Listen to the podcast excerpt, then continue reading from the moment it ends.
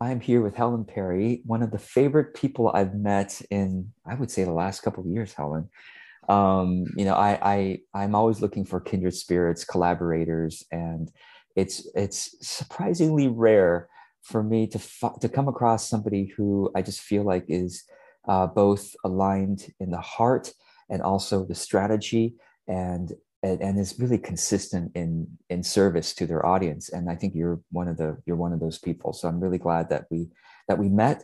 And well, let me first just say hello to you, allow you to say hi to my audience, and then, yeah. Yes. Hi, George. Yeah, hi, George's audience. Yes, exactly. I'm sure you're my kind of people as well. That's a really nice compliment, George. It's been really nice to connect with you as well. Yeah, it is. So your background is quite interesting. You were a BBC broadcaster, radio broadcaster for a while. And, you know, it's not a surprise. I mean, your podcast, and as the first time I listened to them, like, she's a pro, you know, it's like, yeah, that's so, you know, I always feel the need sometimes to explain that to people that I have a background that really helped me get to grips with content marketing.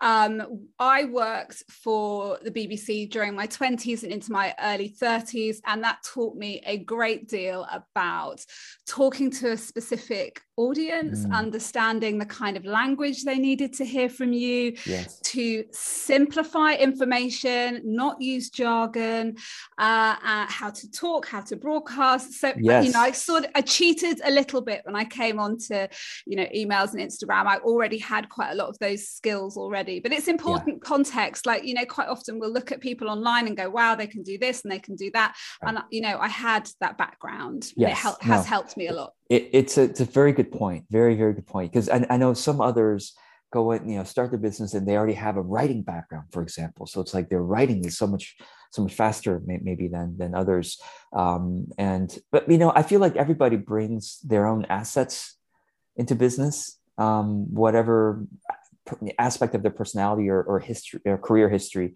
can be beneficial. And sometimes we forget to emphasize those parts of ourselves.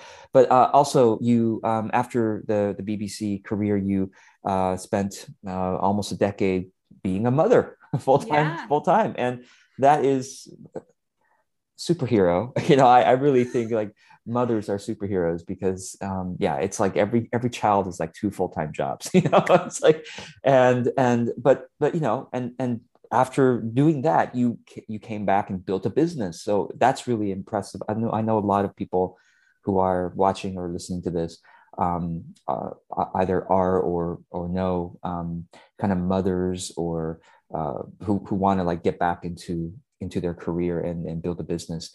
So I'm sure you have some tips to share there. Now you have been growing your Instagram audience. I mean, it's awesome. You are so generous. I mean, I'm looking at your Instagram profile here. You're so generous on your Instagram posts. I want to encourage everyone. Of course, I will put the link below to check it out. Search Helen Perry, your name on Instagram, you should pop up. Your podcast is awesome. It's really well done, and it's enjoyable to listen to. So I hope folks will listen and learn some inspiration, get some inspiration and learn some marketing from there as well. So I wanted to ask, anything else you want to say about your background before we continue?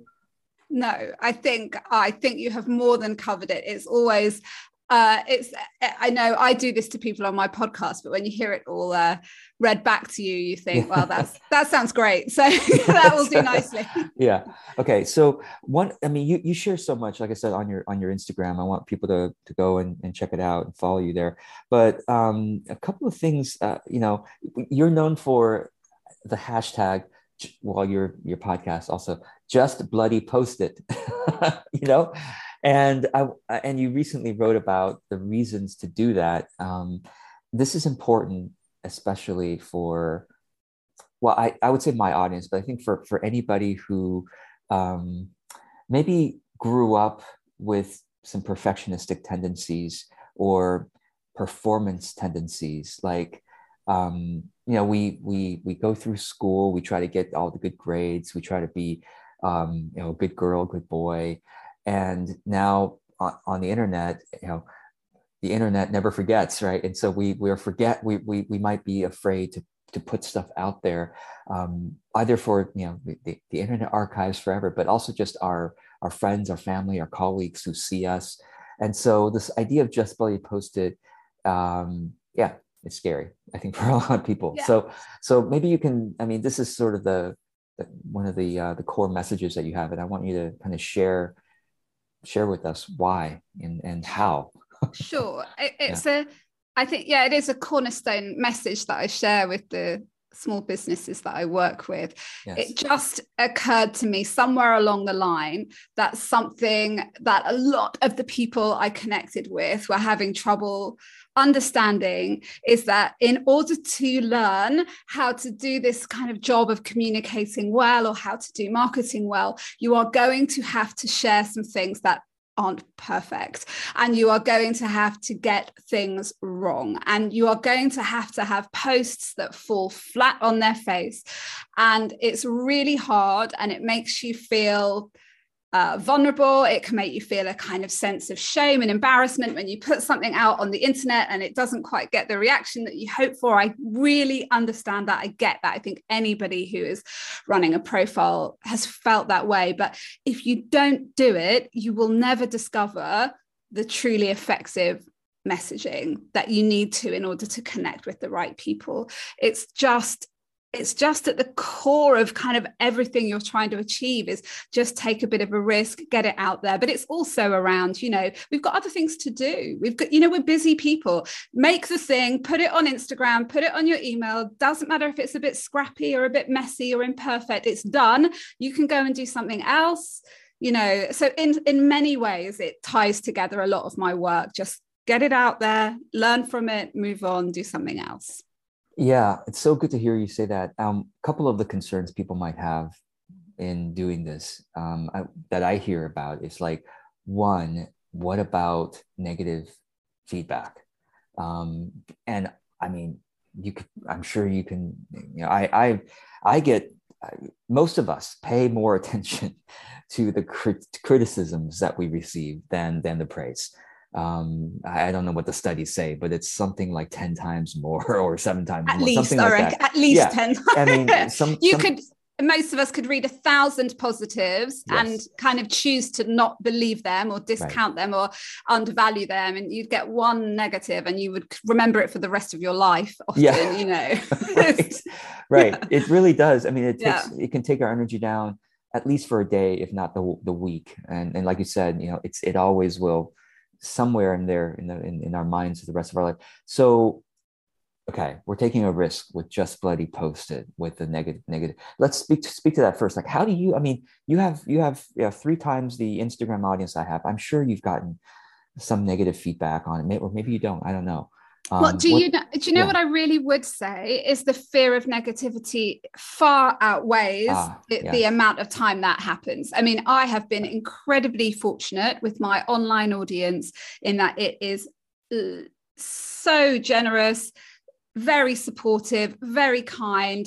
I could count on one hand the number of negative or slightly critical messages I've had. So first of all, I'd say that your fear of negative feedback is probably far too big. I think probably that comes down to the fact that I have always had a good relationship with my followers. I try to treat them as I would like to be treated myself. We are in conversation with one another all the time. I try and explain my moves, my motives, my business, what's going on. So it's very transparent. And I do think there's a lot to be said for, this piece about if you are yourself or can be as close to yourself in online, in public, on the internet, then you will attract the right kind of people who won't be unkind to you. And, I don't think we have too much to fear, actually. Occasionally I get a bit of criticism. Mostly I don't respond to it because it probably just means somebody's having a bad day. They might find me triggering in some way. You have to separate yourself. When we're nasty to a salesperson in a shop, or we're a bit grumpy in a restaurant, or we see something online and we think it's got really probably nothing to do with them and a lot to do with what kind of day we're having. Yeah, really. Really good reminders. The other concern is people, you know, we all have this experience. We post stuff out there, like you said, and it doesn't generate the kind of momentum or, you know, it wasn't as amazing to everyone else as it was when we envisioned it. It was such a big deal for us. Yeah, such a big deal. And we thought, no, maybe we thought, this is so smart. Like I think this is, you know, it took me 10 years to come to this point. My best work. Yeah. So how do you, I mean, given that you have so much experience with online content, like how do you deal with, I mean, by the way, of course, now that you have a big audience, like you, it's all relative.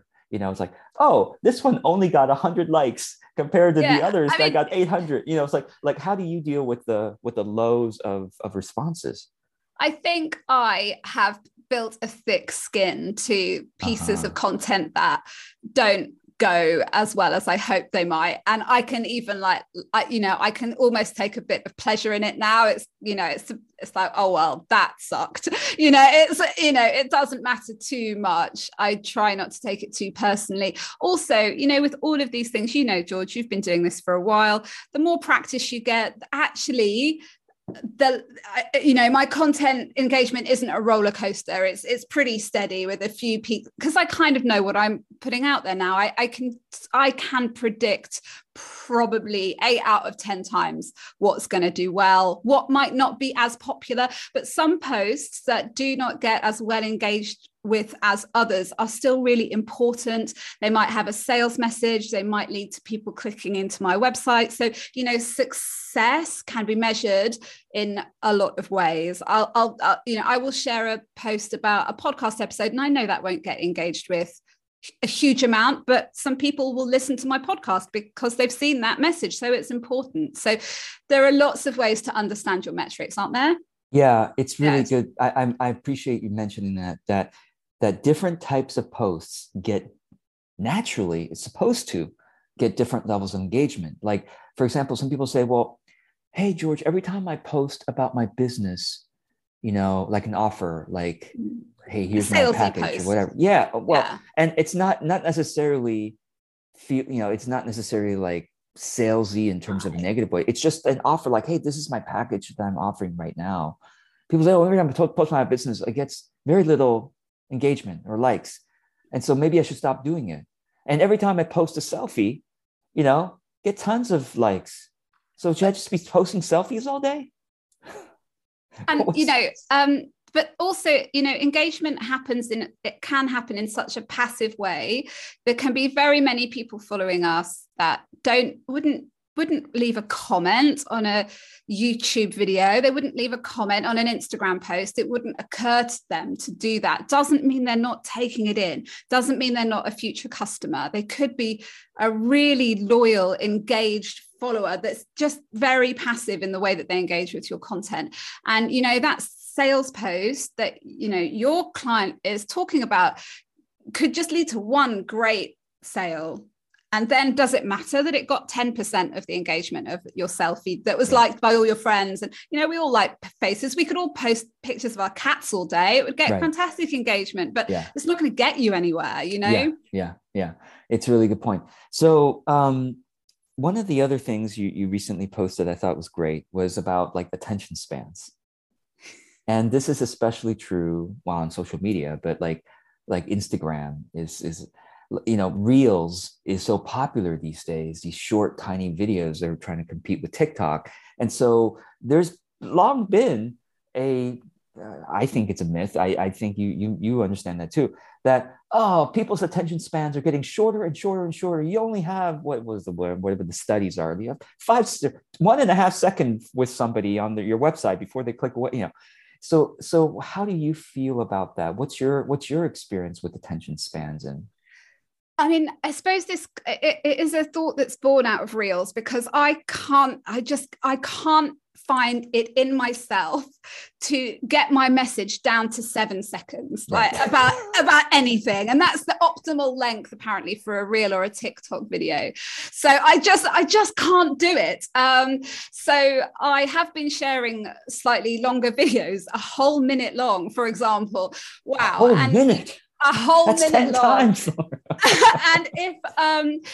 And if what you're saying is interesting enough, people will absolutely sit and watch it. I have found, and I think that's true of long blog posts. I think that's true of longer videos. Right. I did a great interview with a guy that you would really like, actually, George, who you may not have come across. He's called David Hyatt, and he runs a company called Hyatt Denim, and he's big. He also talks about email marketing a lot. You should look him up, because I think you would enjoy his content. Yes. And I interviewed him for the podcast, and he said that there's a mistake, that there's a scarcity of attention. Actually, there's a scarcity of great content and a scarcity of great ideas. And if you can come up with that stuff, people are here for it. They will absolutely sit and watch and read and listen for longer. Yeah, I 100% am in agreement. I mean, we could say more than any time in history, it's easier to get attention now. When I was growing up, what did you have to do? Place a newspaper advertisement, do a billboard, go knocking on doors, call people up. Back when there was no caller ID, telemarketing was more effective because they didn't know who they were. But now, it's like everybody's glued to their screen. And so it's like, if you show up there with content that is speaking to where they're at and what they need and what they are yearning for, of course they're going to pay attention. And okay, so Helen, what about this idea of I'm not entertaining enough? By the way, some people who are watching. Do you mean sort of TikTok entertaining? Could be, yeah, like yeah, exactly. Like, I'm not as good of a dancer, or I'm not as I always say to my audience, listen, I'm not George Clooney, I'm no model, and yet I still show up on video. It's like I know I'm not going to win in the Instagram influencer body awards, but I still show up. Even on video. And so it's I'm not good enough, essentially. Yeah. Right. There's a lot going on in people's minds around imposter syndrome, or whether they have anything or any value to offer, that this huge thing of who am I to say this, or I am not qualified, or I will have to wait until I have done X, Y, and Z before I can start talking about this issue. We all underestimate how much we know about our specialist topic in terms of what it might mean to someone else to learn the kind of tools of our trade, or the things that we've learned along the way. And I think we have to stop separating our online presence from our real life one, because the whole thing is getting increasingly muddled up anyway. And the reason that you and I can be out there on video, and there are people who are, surprise, surprise, quite happy to look at us, quite happy to read our content, is because we're just normal people. And in the past, we might have been sitting across the office from them, or we might have been somebody they'd come across in night school or something like that. But now this all happens online. And do you know what? Why not you? That's what I always think. Why should it not be you that shares what you know? You will find other people that it resonates with. They're out there. We're not all so different. If you're thinking something or feeling something or needing to understand something, or if you have some information to share, there are people who want and need to hear it. Yeah, absolutely. It's an encouraging message, and it's true. And so your main platforms are Instagram and the podcast. And what would you recommend for the fellow creators out there? Obviously, I'm also a big fan of the Instagram thing. But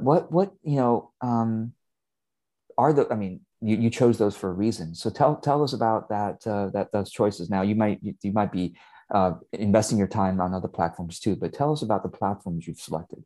Yeah, there's a big piece of that puzzle that you wouldn't necessarily be aware of in my work. That's the most unsexy, unglamorous bit, and that's email marketing. And I do rely on my email list really heavily in my business. I came onto Instagram first. That was my way back into the world of work after I'd been at home with my kids, and I educated myself in how social media worked on Instagram. And then I got a really, really, really great piece of advice, and that was to start collecting email addresses. And when I started to do that, and I coupled up this Instagram thing where people can just find you and discover you and maybe listen to you for a minute or two, if you can team that up with then speaking to them on email, then you can build a relationship that's strong enough that they will want to work with you. And I think it takes that extra layer. I'm going to make sure, well, your website's obviously going to be below, below this video, and I encourage people to check out your email newsletter. But do you write different things for your email newsletter than your Instagram? Tell us about your strategy with that. I have quite a clear strategy in that I go email first. So I share a newsletter, and if something is in my newsletter, it will not have been on my Instagram first.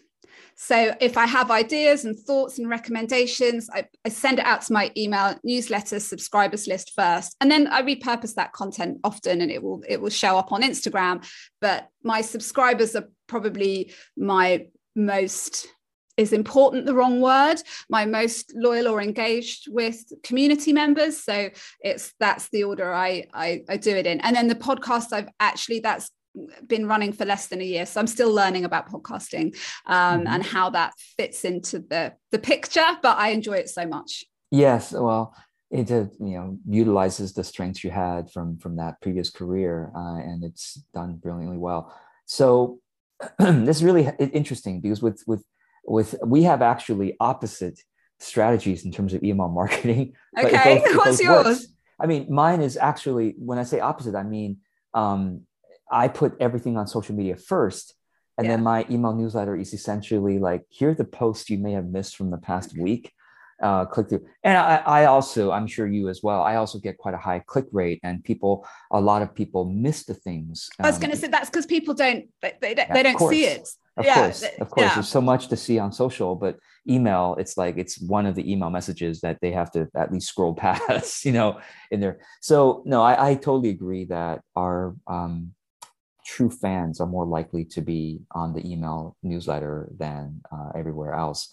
At the same time, I feel that, I always encourage people to think more broadly about, because sometimes when it comes to email marketing, there can be a myopia, perhaps, like, I just got to get people's email addresses. And so people use all kinds of shenanigans to get people's email addresses. We don't like shenanigans, do we? I know shenanigans get you nowhere, because they have to be really, truly warm. I suppose the sales term is warm leads, don't they? People have to really, there's no point in having somebody on your email list if they do not want to be there and they do not want to hear from you. And it might make you feel good to have another 1,000 subscribers or whatever, but those people, they're not buying, they're probably unsubscribing, and they even might be like a bit grumpy with you for the things that you've done in order to get hold of their contact details. So it's pointless. Yeah. I mean, and one of the examples is over the years, I've seen so many people create telesummits or virtual conferences. And, they just assume, hey, everyone who signs to the virtual conference is on my email list forever, kind of thing. And I've seen, again, colleague after colleague, client after client, follow that strategy. And it's like their email list, maybe 10,000 people or whatever, but it's like their open rate is like 10% and their click rate is like 0.2% or like something. Like they're like, wow, I essentially didn't build a 10,000. I essentially built a 500, 1,000 person email list or something like that. It's like anyway. So I really appreciate how you treat your audience with care. I think that's what shows up to me very, very clearly through all the ways that you engage with them. So anyway, I hope people will check out how you do it.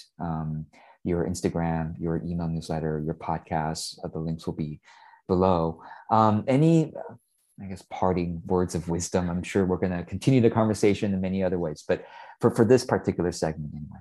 Okay. I think that there are very many ways that you can do effective marketing, and try and have the courage to get in touch with what is going to work for you best. Because if it's going to work for you best to focus on emails or YouTube or Instagram, that is probably going to be the best thing for your people. And it's probably going to be the thing that you can consistently keep doing. So try to, we both give people marketing advice, but when it comes to the crunch, try and block out the noise and do one or two things well.